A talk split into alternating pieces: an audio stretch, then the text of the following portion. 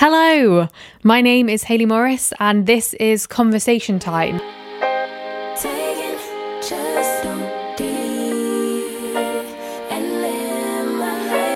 Welcome back to the podcast. Today I am joined by a wonderful friend of mine, Lia Hatzakis, and I am probably completely butchering her name, so I'm really sorry, Lia. I am absolutely useless. She is a gorgeous human being inside and out and one of the hardest working people I know. And she's just got this incredible business mind that I really, really wish I had. And just one of those people that she oozes positivity and I just feel like she's always laughing and just always very happy. And she's just absolutely thriving online and has worked so hard to get to where she is today. And not only is she doing her own thing online and doing it really well, she's also one half of the YouTube duo Joel and Lia. So I'm really happy that she took time out of her very busy schedule to talk to me today. If you don't know who Lia is, you can find her on Instagram at Lia Hatz, Liahatz, and you can also find her on YouTube with her full name. Again, I'm probably going to completely butcher her surname, Lia Hatzakis, and that is spelled Hatzakis. And I would highly recommend following her on both of those platforms because she is just such a joy to watch. Without any more of an introduction, here is the Conversation Time with Lia.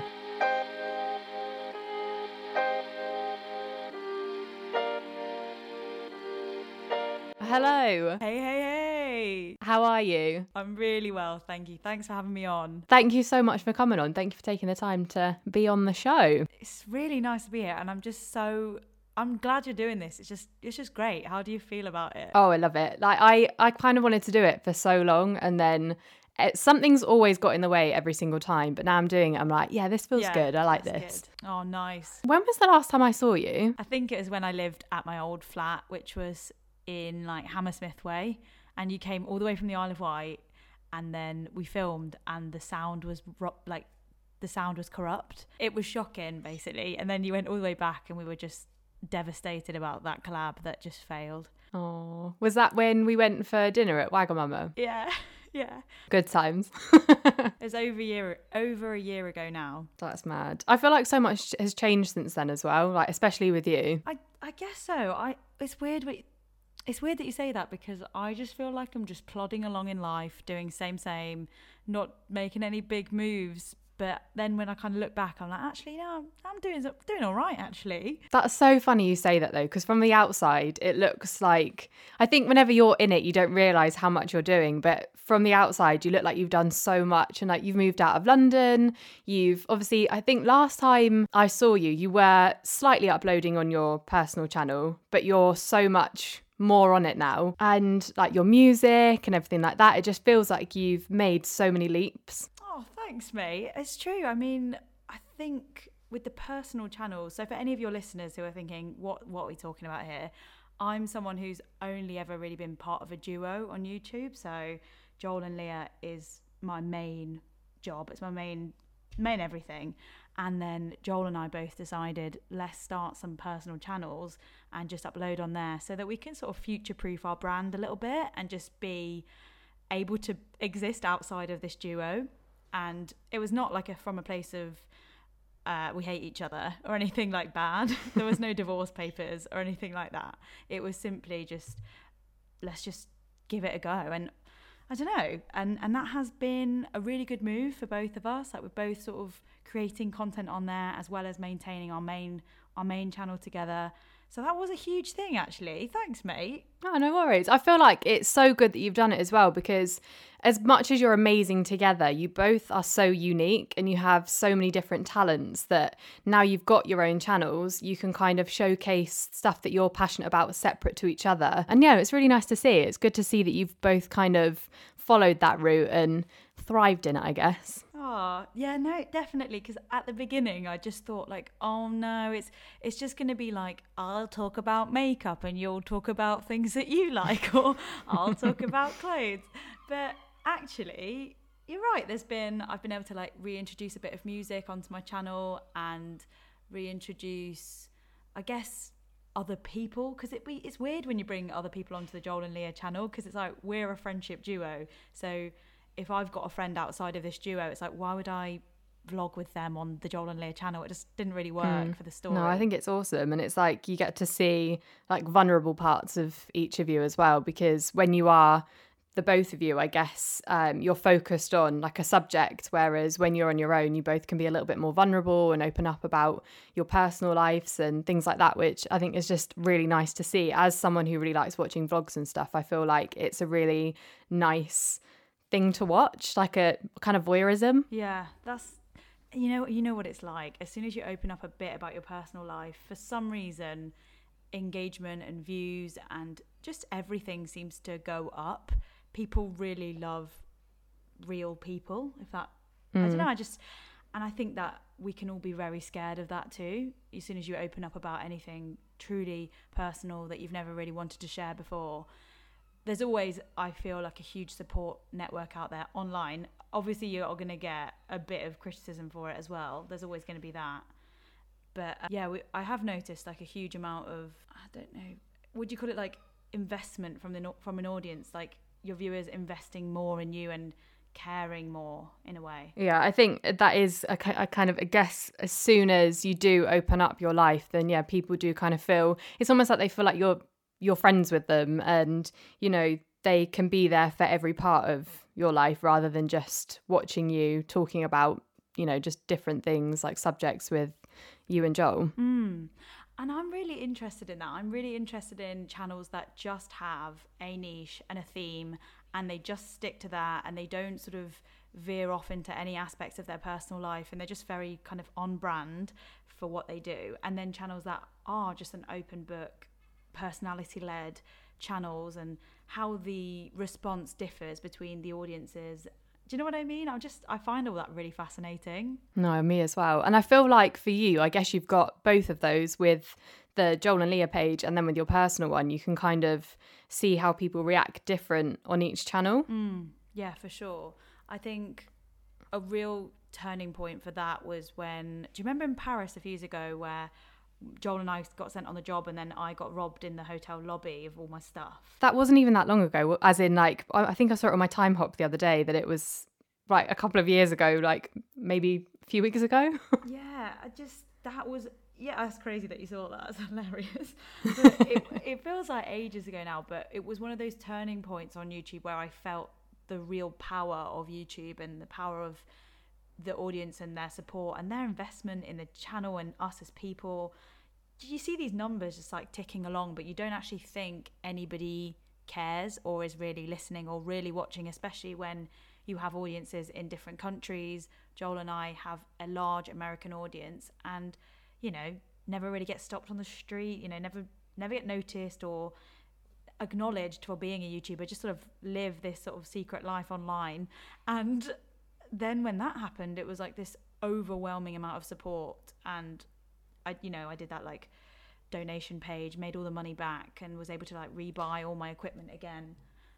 So yeah, that was one of those moments where you're like, wow, the numbers are real, people. And that's so nice as well, that when that happened, everyone reached out for you. It does, just like you're saying, it makes you suddenly realise that, yeah, it's not just numbers, it's human beings behind it that absolutely want the best for you, which is so, so lovely, because it just makes you feel like you've got a whole belief system behind you that everyone's supporting you on, and you know, they'll always have your back. And I always find like the whole, because it was almost like overnight success with you and Joel on that channel. It was like you found this niche that worked, and it was like the whole universe and everything was like, yes, this is exactly what you're meant to do. And yeah, it just worked really well. I know, it's so weird, isn't it? Because like for years and years and years and years, just on YouTube, just uploading a bit of anything really. We didn't really have any theme. It was just us two, just chatting away about whatever. And then suddenly, all these videos to do with accents and dialect started having liftoff, and we were like, all right, okay, let's do some more accents. So we did some more accents, and then that started to grow. And then we did some more like American-y versus Britishy, American-y comparisons. And then they started to continue to have liftoff, and we were like, okay, well, we'll just do what the algorithm tells us to then. We'll just stick with this. And that's kind of how it happened. But yeah, I guess it in some ways it kind of was a little bit of an overnight success, but at the same time, like, it would never have happened if we hadn't put all of those trials in before. Just try it, try it, fail, try it, fail, try it, fail. But never once did we say we're trying different things to see what works. We're just doing YouTube for fun, just because we like it. Yeah. Which is, yeah. And I feel like because you were doing it for fun and it was always like, oh, you're just sort of seeing what works and everything. How did it feel when you guys appeared on the Creator on the Rise page? Was that like a big moment for you? Yeah, I remember, I think Joel texted me in the morning being like, OMG, we're on the YouTube homepage. And I was like, in my head, I was like, who goes on the homepage? Like, what? And then I saw it and I was like, oh, wow. We're the Creator on the Rise. Like, I think we had 45,000 followers at the time, around 45. And then we started getting emails from people about representation. And somebody had said, like, I saw you on the Creator on the Rise page. And we were like, people look at this page? Like, what? That was weird. But yeah, it felt really nice to be acknowledged by the platform that you've given so much to. Yeah, definitely. I remember seeing you guys on it and I was like, oh my God, it's happening. Oh my gosh. No, it's so cool. And I feel like you've both done so well from being on YouTube, and I guess you've kind of been able to explore other avenues. And like, what's the plan for you guys for the future? Have you got like a plan, or is it just kind of take it as it comes? Do you know what? We're not that good in terms of sitting down and sort of mapping out the future. I don't think Joel and I are very good at that, but it's definitely something we should sort of sit down and be like, okay, where's all this going? What is the plan? I mean, don't get me wrong, we do have some future plans, but like there's all kind of like immediate future, like sort of like a digital product that we're thinking about, and I don't even know if I'm allowed to say this, but just, you know, oh my God, that was so YouTubery, like, big announcement, guys, big announcement.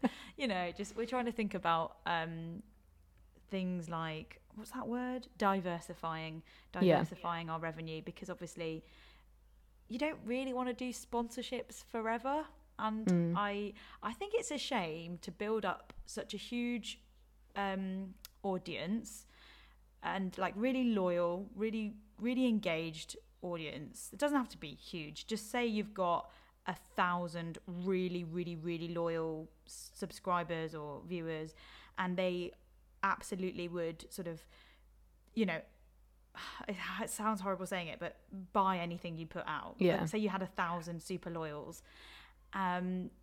It feels a bit dead as a YouTuber to then be a billboard for other brands. Do you know what I mean? Just like, you've built up this huge audience, 250,000 followers. Oh yeah, here's a sponsorship for a product. Even if you believe in it, but you're just constantly every other month doing a sponsorship. I just think it's a bit dead. So I really respect YouTubers that release their own, say, digital products, or whether it's an app, a game, or just something that's theirs that they've created. I guess merchandise is similar, but that's sort of like a one-time thing. It's not ever going to be a truly passive income. Do you know what I mean? Yeah.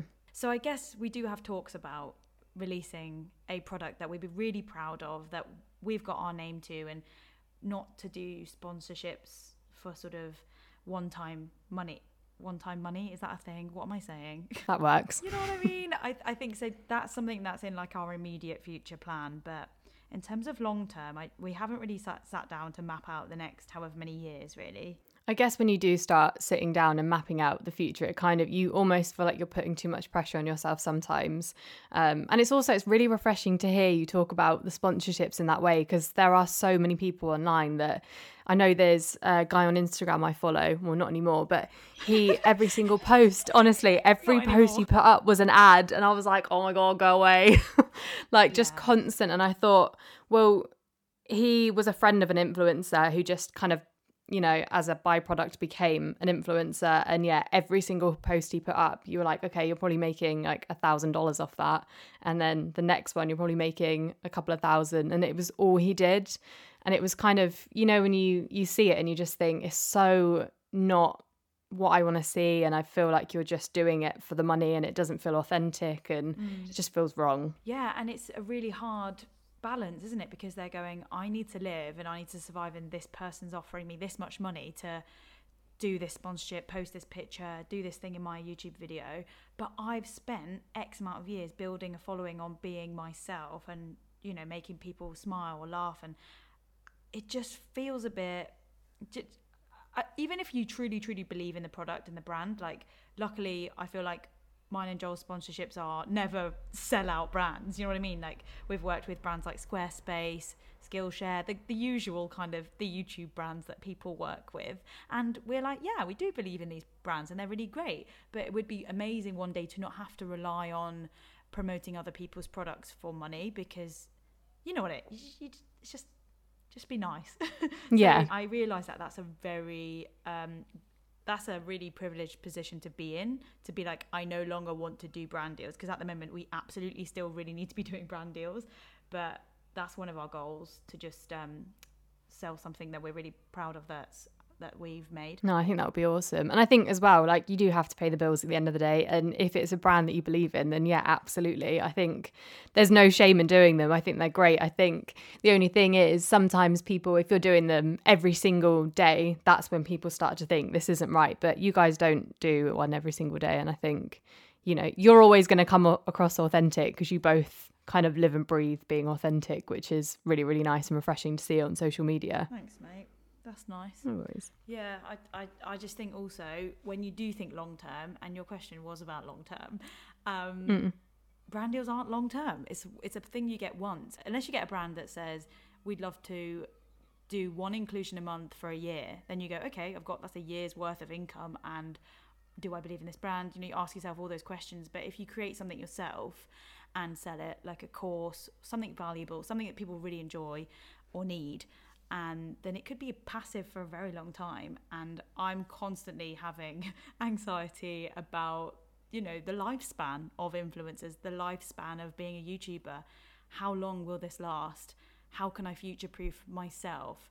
I ask myself these questions all the time. And even though I don't sort of go, okay, today I'm going to like try and action that, I feel like in my subconscious I'm setting up things that are trying to future-proof everything.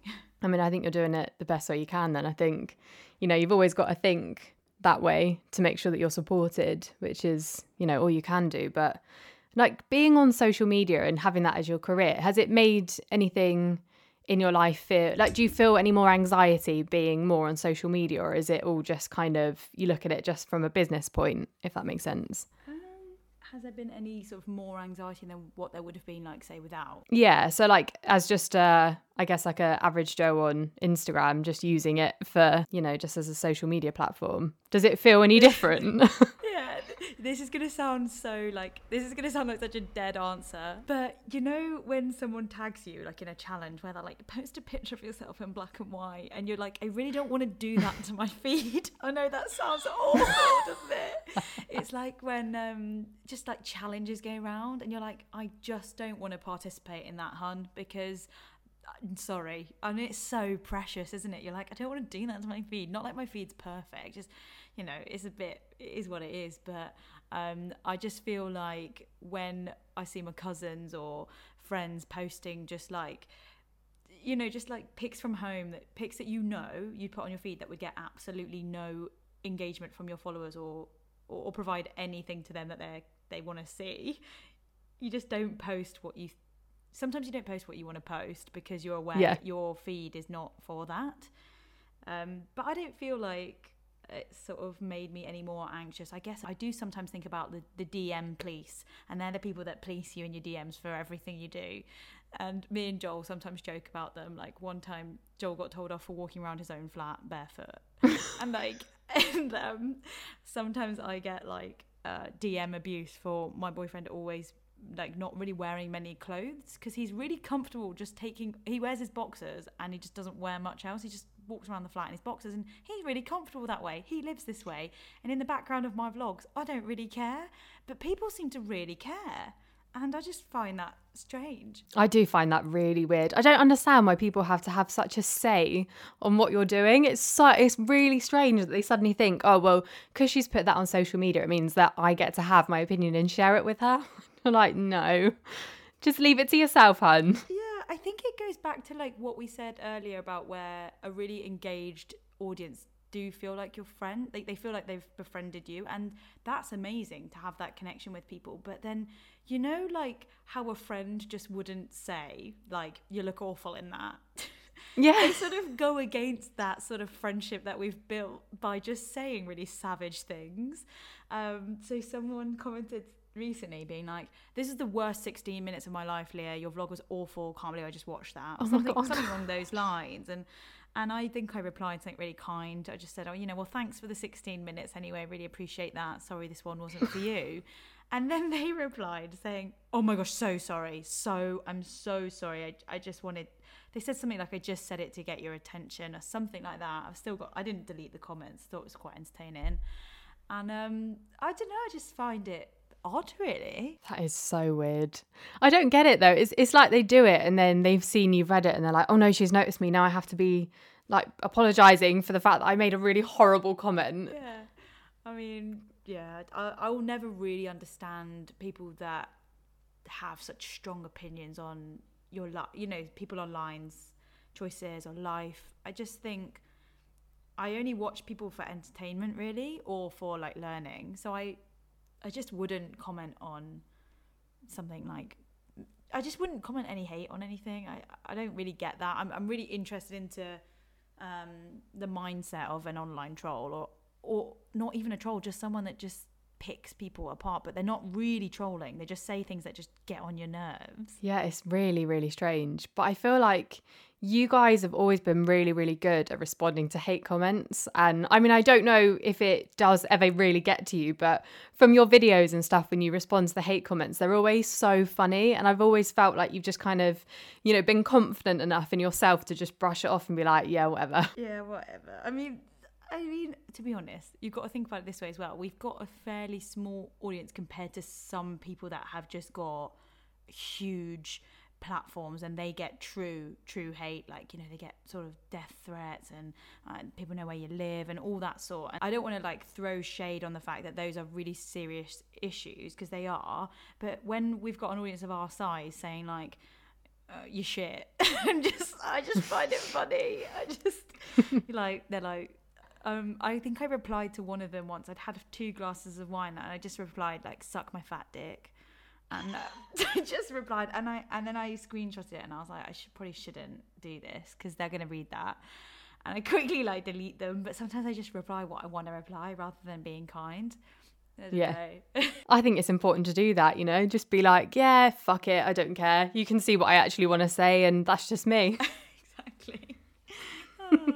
No, but I think that's the really nice thing about you, is like you're very comfortable who you are, and you kind of don't second guess yourself. You're very authentically you, and very happy to just, you know, be you online, which so many people don't do that. So many people hide every part of themselves, and you're just you, which is really nice. That's great, because that's great to hear. Thank you. Because I think sometimes when I watch really entertaining people, I sometimes go into that mind frame of going, I'm just not really good enough for this.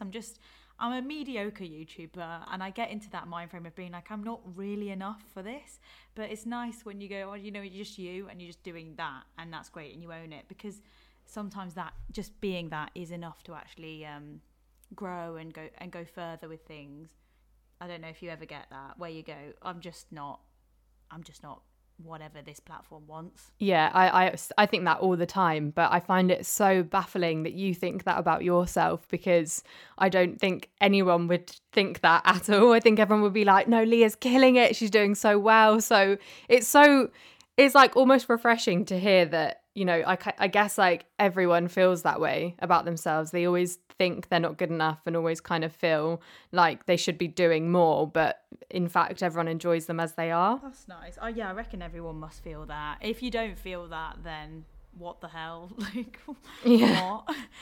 I severe confidence. Yeah, I sometimes watch like just YouTube channels that are like, you find someone and they're doing like a really funny sewing tutorial, and they're really amazing at sewing, but then they're also hilarious in their commentary and their voiceover, and I'm just like, wow, that is amazing, and they've got this skill and they're doing something just really great, and I'm like, wow, I would much rather watch this than what, like, I don't watch any of my own vlogs back. I find it bizarre when people say, like, oh, I just watch my own vlogs back. I'm like, they get edited and that's it. Never want to see them again. But yeah. I don't know. Yeah, I think everyone feels it. Yeah, and I think most people won't watch their own videos. I mean, I guess some people do, but it's so cringy watching yourself back, especially if it's even from like a week ago. You're like, oh, as if I did that. I'm so cringe, or stuff you've said, and you're like, oh. I know. I wonder if it's a British thing, if we're just like, oh, cringing me out, stop. Yeah, I mean, we're so uncomfortable in ourselves, aren't we? Yeah, for sure. Yeah, yeah. Oh, gosh. I like picked myself apart the other day because I saw from the side of a video, like I was filming from the side and I was making a cup of tea. My posture, Hayley, it was so bad. I know this is a first world problem to have bad posture, but my gosh, I was like, whoa, girl, you got hunchback?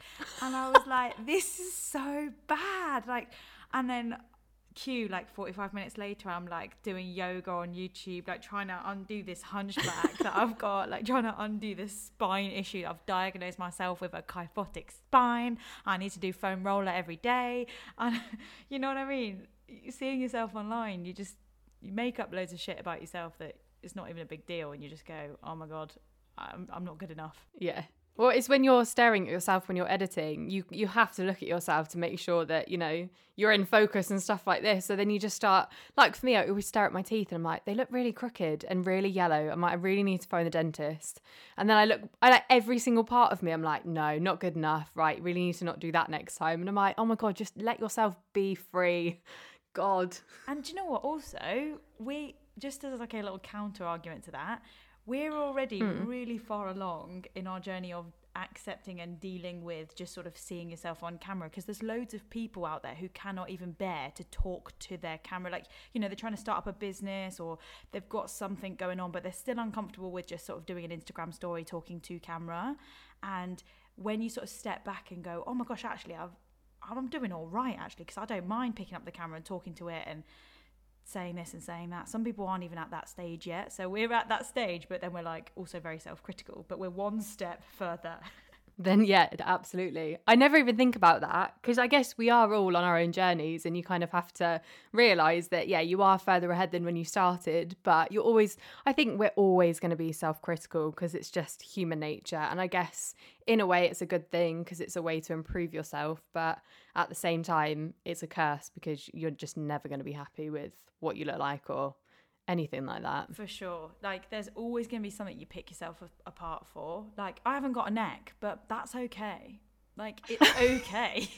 Do you know what I mean? Like, what do you mean you haven't got a neck? Like, legit, if I look at footage of myself and like my head finishes and then my shoulders begin, like there's no neck. And I've come to terms with that. I've accepted it. I've written it down in my like little book where I'm like, I do not have a neck. That is okay. But it's just, there's just no neck. That's fine. That's like, it's just what that's it is. The weirdest thing. I just don't have one, mate. Like, I mean, you definitely do have one, but I mean, sure. Okay. I mean, you know what? Sometimes I'll just sort of like lie down on the floor and I'll just imagine that my neck's growing, but not do anything, not move, but I'll just go, imagine your neck is growing. Yeah, I mean, whatever so works. Weird. And then sometimes I'll stand up and go, I think I just gained like a millimetre of neck. You'll be like, yeah, score. Yeah. Get out the ruler. Yeah, get out the foam roller. Wait, so do you have a book that you write like affirmations in? Yeah, I've got my book that goes on my bedside table. I just write my sort of things I'm grateful for, and then I also, what I've been doing is future affirmations as well. So you write something down that hasn't happened yet, but you must know about that, where you sort of say like, yeah, it feels really amazing to be able to, you know, help my mum financially or something like that, that I'm not there yet, but one day that will be real, and I've written it down as if it's real right now. So like almost script manifesting. Yeah, for sure. Yeah, I do that all the time. But I feel like some things that I've done have actually come to fruition and happened, but do you feel like that helped your channel with Joel and Lia, or with your own channel? Do you feel like you were doing and practicing stuff like that before it kind of happened for you? Yeah, definitely. I remember going away, so it was when I went traveling and I went to Indonesia for a bit, this was when Joel and Lia had not even reached 10k yet. I think that was, yeah. So we always had this joke for years and years and years, like 10k by Crimbo, 10k by Crimbo for years and years. We just, all we wanted was Joel and Lia to be at 10k by Crimbo, and it never happened. It was just like, another Christmas has gone by, we're still not at 10k, we're at 8 or something like that. Anyway, I was in Indonesia. I also went to China after that, but when I was there, we hit 10k, and I was like, wow, that's amazing. And we'd made a little bit of money on YouTube, but nothing significant. And then when I was there, I sort of had this sort of moment where I was like, Joel and Lia is going to replace all of my day jobs. Joel and Lia channel has made a bit of money, so therefore it can make way more money because it's made a bit. If it's made a bit, it means it can make a lot. And that is going to replace all of my income and Joel's income. And then probably within 6 months, I left all my jobs. That's incredible. Which was mental, and Joel, because it became enough for one of us to go full time, but one of us to leave our jobs, but we both carried on working until it was enough for both of us to fully leave our jobs and not need the day job money anymore. And it happened. I came back from Indonesia, we had this meeting, and I was like, we are making this our cash job, this is all going to be all our money from this business. And we just sort of put on this business mind. It was so great that we did that. And I haven't really done that same sort of manifestation for my personal channel at all. I haven't really sat down and gone this is going to be, you know what I mean? Yeah, but it's, I guess, you know that you can do it is the thing. Knowing that's such a success of manifestation. I feel so many people don't quite believe in it and kind of think it is very la-di-da and whatever. But I mean, that is 100% proof that it works, and it's proof that going forward, you could do it again for your own channel and maybe have different goals with it and still pull through with it. For sure. It definitely works, because even if you just say it to yourself and constantly I know people say it helps to write it down and voice it, but if you just sort of make the promise to yourself that it will, all of your little small actions lead to that. And it's almost like tunnel vision of nothing but that. We would never ever miss an upload or not film or let the other one slack. Neither of us wanted to slack. We both just really wanted to do it. And I just think that was a pretty insane time. What a time to be alive, because we were just both giving it everything. And what's interesting is the amount of effort that you put in when you're also balancing other stuff. I remember when I used to work for a guy who had a smoothie bike company, and I used to clean the bikes and stuff, and I'd take the bikes to the events, and the bikes would power this smoothie, and it was all messy. It was great fun, but I was just, after 500 smoothie shifts, you're fucking bored out of your mind of smoothies. I can't even look at a smoothie. Anyway, so the smoothie bikes would give me 50 quid a shift, and I'd go there for the 5 hours, 10 quid an hour, and I'd come back and I'd be like, that's just eaten 5 hours of my day. I'm gonna do loads of Joel and Lia work now and editing because they've stolen 5 hours of my time. So I was battling against all these other obstacles that were just paying me cash, but I was like, oh, they're eating into my time to make my dreams a reality. And that was the most productive time of my life, I think, when I was truly against the clock. I work really well under pressure. No, it's so interesting to hear that whole journey and how it kind of came about. But I do feel you're both very, I don't know, last time I saw you, I remember we were talking about maybe my channel, and you are both really good at encouraging other people and trying to get other people their goals as well, which I feel is such a good trait in you both. Is you're just, you're neither of you kind of have a grudge against anyone that wants to do the same thing as them or wants to, really succeed in something. You're kind of a cheerleader for all your friends, which I just think is so lovely. And it's just it's just a really nice way to be as a human. You don't see anyone as competition. You see, there's enough kind of good to go round. There's more than enough to go around. I think you've got to believe in complete abundance. There's so many eyes out there. Just because, like, however many thousand of those eyes are watching that channel doesn't mean there's not like a zillion other eyes that could be watching your channel, or the same eyes. Do you know what I mean? Like, there's just so much opportunity to be had, and I think everyone who wants it should go get it. I think especially with you, like when we chatted to you and we were chatting about all sorts and we're chatting about strategy and niche and this and that, I think because Joel and I were both like, oh my gosh, if anyone deserves it, whatever it is in life, it's Hayley. Like, she fucking deserves it. So, you know, there are certain people I sort of cheer for more than others. Don't get me wrong. I mean, you know, some people are fucking arseholes. I'm not cheering for them. Yeah. But yeah, I think there's a lot of opportunity, and it's the people that don't believe that there's enough to go around, that don't I don't know, that just sort of go around with a bit of a chip on their shoulder. Yeah, there's plenty of those people around. Yeah, and it's just like there's just so many viewers out there. I subscribe to so many channels. I give so many channels my attention. Like, there's and so do loads of people. Yeah, it's interesting actually. I wondered why. So it's a bit off topic, but you know how when you go on TikTok, or when you used to go on TikTok a year ago, and it would always be the same content that's presented to you. I felt like personally that was because there was so much, not enough supply, but too much demand. Like, everyone's eyes were on it, but there wasn't enough content being generated. And now it's gone into a bit of a different place where there's so much content on it. Do you know what I mean? Like, but on YouTube, actually, I don't know what I'm saying. Maybe ignore that. Sorry. I mean, no, TikTok, I get what you're saying with TikTok.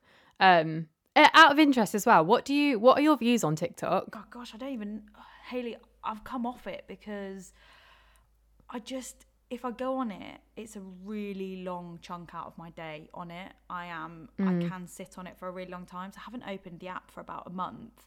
And something I started doing on YouTube was just using songs that I'd sung, just like a little chorus, 20 seconds underneath my end card. So you know when you're on the end screen and they can click the next video, or click here, click there.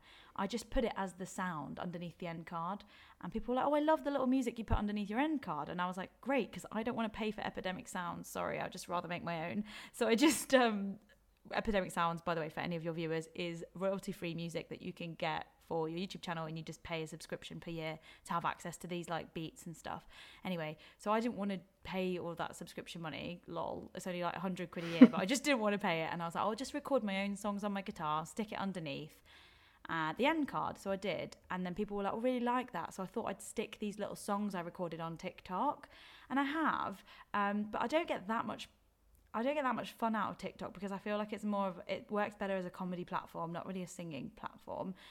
So I've stopped going on it, and I'm just like, oh, I can't be bothered for you. But I do know that it's very lucrative, and there's so much opportunity on there. And there's talks about it being removed, banned from the US, and it's already banned in India, isn't it? Yeah. I really just... I don't know. I don't know where I stand with TikTok. And I'm like you, when I'm on it, I'm on there for a really long time, because you're just constantly seeing new people, and you just kind of get sucked into it.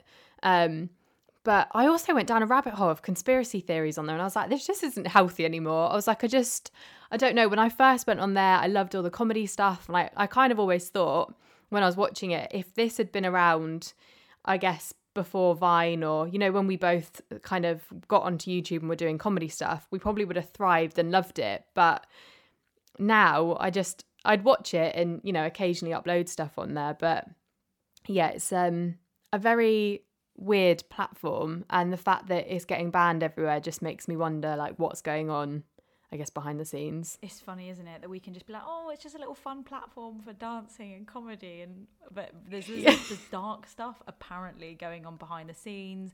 It's all to do with, say, money or power, and different countries at sort of online war with each other. I don't know. I just find that with what we create online, all we want to do is put out a positive message, and we just want to, you know, brighten someone's day in some way and share things that are hopefully positive. And when all of that's going on behind something that's meant to be positive, it just ruins it, and you're just like, oh, I don't want to be part of that. So I don't even know if I'll open the app again.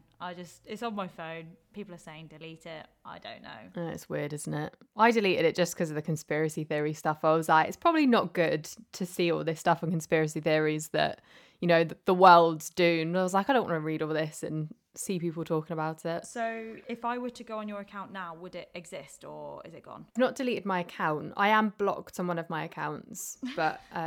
I know, by TikTok. Right, okay. And that's only because when they, you know, when it was Musical.ly and they rebranded to TikTok, I was meant to do a sponsorship with them and I never went through with it for personal reasons, and then they just blocked me from my account. Great, wow, wonderful. Just shows. But they didn't pay me or anything. Shows how much they look after their creators. Jeez. I know, it was pretty bad. What the other thing that is, I guess, a bit worrying is that these platforms can just go, can't they? You know, they can come and they can go. And I feel like we're all sitting here in our safety net in the corner of YouTube being like, our platform's not going anywhere. But we don't know that for sure. We don't know if these, I know it's American owned, but we just don't know. And I feel like that's something I do think about as well in terms of future-proofing my presence, my online everything, because I think someone out there, it might have been like a Gary V thing, someone out there was said all of these platforms you're on, Facebook, YouTube, Twitter, any landing page that your audience finds you on, that is like rented accommodation. It's never yours. It's just where you sort of rent your space there. But if you have like a core audience and they're on a mailing list and you've got a website and you've got their data that you're storing safely and you're contacting your viewers and your supporters by email, and do you know what I mean, if they're engaged with you on that level, then that's more like your own home, like your website's your home, it's not rented accommodation, you own that space, you own that domain. And it's just something I'm also thinking about with just everything that's going on. That's so interesting, like really, like what a way to phrase it, that it's rented accommodation. I'd never think of it that way, but it is. Like, look at all the Viners that got kicked out of their accommodation and then they were like furrying around trying to get onto YouTube. I mean, they did make it, most of them. They're all on YouTube now, but I guess for them, exactly what everyone, I guess, on that, in that industry is thinking and worried about happened to them.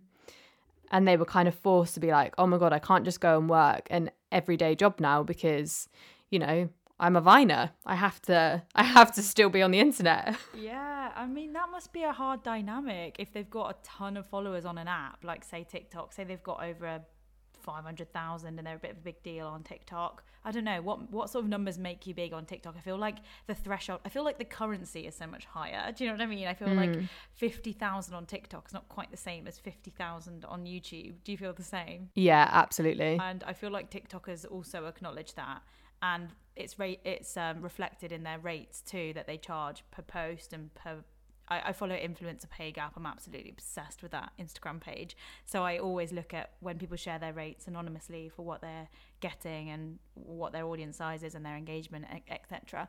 But yeah, I always find that the notion of your platform being taken away from you can make you feel like homeless, and then maybe you've got to get a normal person job, and you've got to go and do something that's not online and not digital, and that must be a real hit to people's kind of pride, ego. I don't know, it just must be quite, I don't know, I've not experienced that, so I won't know until I'm knocked off YouTube and then I just have to go and work one of my old jobs again. No, I don't think you ever will have to. I think for you, like, you've got your acting, you've got your singing, you've got your comedy. Like, I feel like you've got so many other things that's more than just your online world, that even if YouTube was to disappear, you'd have, you know, another area to go into, if that makes sense. I'd love to go into, say, consulting, or, you know, I know everyone says that, like, oh, I'd love to consult other businesses on their online presence and all of that, but, or just, I'd love to go into that side of things if it didn't work out for me as a creator. And yeah, I guess there's got to be something. Basically, you got to sell your skills. If you get deplatformed, sell your skills and don't just give up your time for the hourly rate. You know what I mean? Yeah, definitely. I think it's really important to do stuff like that. And it's, I mean, you can build that massively. If you went into consulting, you could even just go into, you know, opening your own management or anything like that, because there's, when you know everything from your side, you've got like a whole wealth of knowledge. Yeah, it's true. I actually in lockdown did a little bit of that. It was just through someone I know who basically they're at their work, they're launching a separate brand and they needed advice and help on working with influencers. So I did a bit of consulting work, which went really well, got a little testimonial. And that was great because I've done that before as well through Google, and that was really fun. But I never thought like it could be a thing until I got contacted in lockdown. And I was like, yeah, I'll definitely do that. Like, here's my rates. So yeah, it's just... That's great. You're right. There's when we know what we know from this side of things, there is definitely opportunity. And you assume that people know these things, but I basically on this call gave them the lowdown of working with influencers, and I feel like I was there spreading the positive message that we will not work for free kind of thing. It was a really nice position to be in because I was like, okay, you're a brand, and they're a food brand. They're going to be coming into Sainsbury's soon and so on, and like it was just really interesting to give them this knowledge that they cannot really expect people to just promote it for free. And I just gave them the absolute lowdown. It was really good. But how mad is it that so many brands think it's okay to work just send products to people and then do all that work for free? I find it absolutely nuts. Yeah, I know. And I feel like as well the lingo that's used around that is what's most important. So for instance, I gave them this example. A brand sends me something and they just send it with no expectation, and it says, hey Lia, just thought you'd enjoy these goodies, like hope your lockdown's going okay, much love, the brand name kind of thing. And they've handwritten a little note and it's come to my door, how lovely. It's very likely that I will share that on stories because they've not emailed me being like, hello, we're about to send you this. It's gifted. In exchange for this, we would like 1 grid post, 3 stories, a swipe up. Yeah. And like, do you know what I mean? And I sort of explained to them, like, of course, sometimes people will do things for free, but it's usually, and I can say from experience, when it is not expected of them to do it for free. And I understand that that's a risk for you as a brand, because why would you want to send people stuff with absolutely no guarantee that they're going to post? And sometimes they won't, but the majority of times, if you're sending someone something that's targeted, that their followers are interested in, could be interested in, and you send a really nice, lovely note, it's likely that they might just do you a little story or a little boomerang or a little something that could help your brand. And I just sort of went through everything, because it's such a different vibe when people tell you what to do for no money. Yeah. Like every influencer, creator, whatever you want to call them, that I've ever met does not like to be told what to do. They just don't. Well, I mean, it's like you're your own business, and you don't want someone above you being like, well, you need to do this and this has to be done, but this is why you are self-employed, because you want to be the boss of yourself and be able to be like, right, well, this is what I'm setting for myself and I'll complete this and this. And when it's, I know a lot of people probably think badly of influencers being like, well, I expect money in return for something, but it's a job at the end of the day. And when you work for a company, if your company is told to advertise something or, you know, something along those lines, you are being paid, because that's how it works. Like a business transaction works that way. And so I don't know what the difference is between a business and an influencer. It shouldn't make a difference, because you're still putting in valuable time, and you know your time is worth money. It's a really good point. And also, they wouldn't carry on doing influencer marketing if it didn't work. It does work. And also on some campaigns you get to see your results, you get to see how many purchases that people made through perhaps your discount link or your code. Do you know what I mean? So it absolutely does work. I've had some incredible success on Joel and Lia campaigns where we could not believe how many people bought said product, whether it was a subscription to like a language learning course or a beauty brand that we worked with before. Like, we were just like blown away. So we were like, of course. Well, what happened was they come back again and say, hey, we'd love to do another one with you. And we're like, wow, must have really worked. And their return on investment was so great that they were like, yeah, it's worth our money to do this again. And it's a bit eye-opening, really. It does work. Otherwise, they wouldn't keep contacting influencers to do it. So they, you know what I mean? If it's targeted, yeah, then they should just pay. Exactly. Yeah. Money, man. I feel like money is just one of those things that is such a taboo for some people. For me, I love talking about money because I just think, you know, you have to have a good attitude about money. Otherwise, money's always going to be like a scarcity for you. But if you've got a positive attitude about money, then you're always going to find money in some way flows to you a lot easier. And I feel like people are so scared to talk about money. I've no issue talking about money. In fact, I've started thinking about making money videos, just like an absolute breakdown of my earnings for anyone who might be interested. It's something that's crossed my mind because I made a video called What I Spend in a Week as a 26-year-old. Oh my gosh, I'm now 27, but I made it as a 26-year-old, What I Spend in a Week. It's just mostly like a lockdown kind of version. It was mostly groceries, a little bit of like how much I spend on rent and so on. And what's interesting is a few people found it useful, but what was really interesting from like a very selfish point of view is that the CPM on that video was so high because it was about money. So I realised that my cost per, so CPM, for any of your viewers who are not familiar with that, it's cost per 1,000 views. And so how much money I made on ads for that video was significantly higher than what my other videos are. I think it got a CPM of like $20. And I was like, what on earth? This is mad. So, yeah, might be making some more money videos, mate, just to bank a bit more for myself.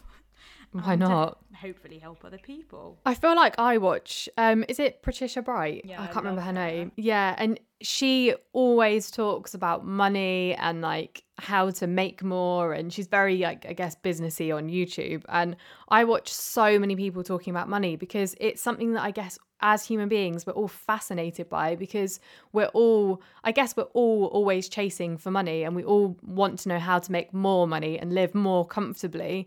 So when we see people talking about money that we know are doing better than us, or maybe we know are making a lot of money, we're really interested. But like, well, how much are you making, and how do you make that much money, and how can I take tips from you? And I think, yeah, make as many videos as you can on how to make money because, and like what you're making, because you'll make money from it anyway. Yeah, that's what I think. And also, it's like, again, what you said about like viewers and sharing any knowledge or cheering for other people, because just because someone's made money doesn't mean there's not a load more money for someone else to go and make. It's not like there's a cap on how much money there is available on YouTube or on in life. Like, if I've made 10 grand doing something, there's no reason why someone else can't go and do exactly the same. It doesn't take away anything from my 10 grand. Do you know what I mean?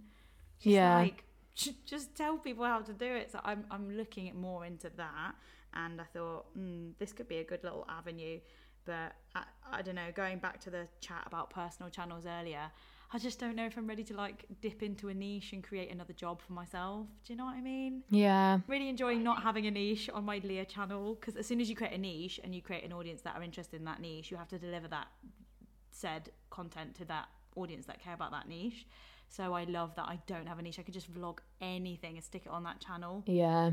I guess that's the nice thing about having a personal channel that doesn't have anything, you know, the niche over it, because it just means you've got so much more freedom to do exactly what you want to do without the pressure. I think, yeah, it's difficult, isn't it? I don't know what I'll do with that channel, mate. I think like I'll just continue to post videos that I want to post. If I still feel the same in a year, or actually 6 months, if I still feel the same about the channel in 6 months and I'm just happy with how it's going, just posting what I'm posting, then I'll carry on. If I'm desperate for a niche by that point and I'm like, do you know what, I just really want to give myself another earner, like another channel that's going to make me coin, then I will. But at the moment, like, I just feel like I'm very content. Like, I've got one channel that's got a heavy niche, and there's no have no issue telling anyone that is making me money, and I live off, that's my money, that's great, that pays for my lifestyle. I'm really happy with the lifestyle I have. Yeah, of course it could be better, but I'm so blessed to have the lifestyle I do have, so content with that. And then I've got this channel that's just like a personality-led channel. I can post whatever I want. Like, I don't really have any qualms with that. No, I think it's the best balance to have. Like, you know, you've got, I guess, the one channel that is your main job, and then you've got the other channel where you can just relax and do as you want. Oh my gosh, hilarious. In conclusion, guys, I'm just really happy with my life right now.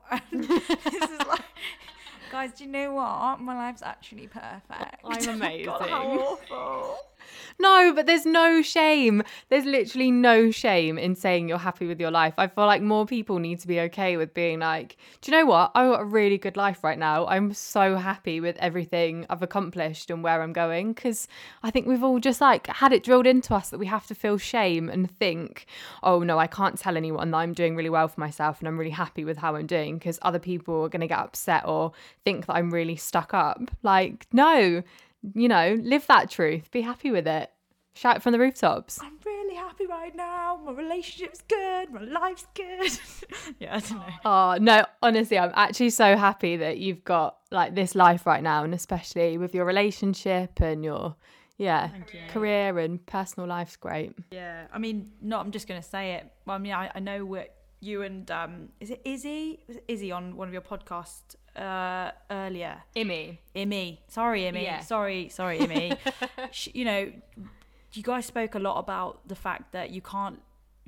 Well, pre-COVID, you had to live in London for anything, for any job, for anything, and it's really interesting hearing that conversation, because I was like, best thing I ever did was leaving London, and now look at the position we're in now. Everyone's working from home, doing whatever they, you know what I mean, doing whatever they do in London but from home, and it's a real freeing time when you think about it, because I thought my life was over when I left London. I was like, great, well, I've settled with someone who doesn't have a London-based job. I'm freelance, so I can get the train into London when I need to be, but essentially my life's over. But now feel fine about it. And you're by the sea. By the sea, yeah. It makes a huge difference, as you know. Just being near water, being near, and also like so close to like South Downs. It's just so nice. Nature's great, guys. I love nature. Oh, I love it. No, it is. I think it is like a breath of fresh air, literally, coming out of London, because you just, I feel like you can just relax a little bit more on yourself. I don't know. I feel like when I was in London, and even though I wasn't even there that long, I was so like, my back just felt stiff constantly, because I was always like, right, I need to be doing this, I need to be doing that, I have to be like seen to be doing so much more than I'm doing, because it's like a horrible rat race there. But I mean, there's definitely good things in London, but I think career wise I've always just felt like I'm in this really weird rat race. When you were in London, or just in forever in London? But I guess forever as well, but yeah life. How are you feeling now that you're at home and not in America? Like, are you all right? I absolutely adore America, and I feel like it's always felt more like home than the UK for me. So obviously it is gutting being back. However, I'm actually really enjoying being in the UK right now, and Chris and I are obviously planning to buy in the UK. But I mean, in the future, we'd both love to find a way to move over to America permanently, but it's just, you know, I think life goes up and down and in different directions for a reason. And we potentially could have had the opportunity to be permanent resident. Well, not permanent, but I mean, we would have had work permits in America kind of for as long as something was happening. That obviously I'm like not really telling you what it is, but there was something that was going to happen that isn't due to COVID. But I think, you know, it happened for a reason, and the door's not fully closed on it. It might happen one day in the future, but you know, if it's not meant to be, it's not meant to be. We'll always go on holiday to America though. Yeah, nice. Oh, that's good to hear. Yeah, I totally believe that too. Even though at the time you sometimes don't know the reason, it makes itself clear later on in life. Yeah, definitely. I think, yeah, it always happens that way. And you suddenly have that light bulb moment. You're like, that's why it didn't happen. Yeah, for sure. Big believer in that, mate. We're on the same page. Well, I have to say it has been such a pleasure talking to Lia today. It's just so refreshing to talk to someone who is so open about discussing things that I guess are kind of always seen as taboo subjects. And just, I feel like we just spoke about so many things that I'm so interested in, and I hope that you are as well. It was just such a joy. So I hope that you've enjoyed this conversation time today. And as I said before at the beginning of this podcast, if you don't already follow Lia on social media. I would highly recommend it because she's just a breath of fresh air online and just, yeah, wonderful to have on your feed. So I hope that you're all doing really well. I hope you enjoyed this conversation time, and I will see you all, or rather I will speak to you all next Sunday for another episode.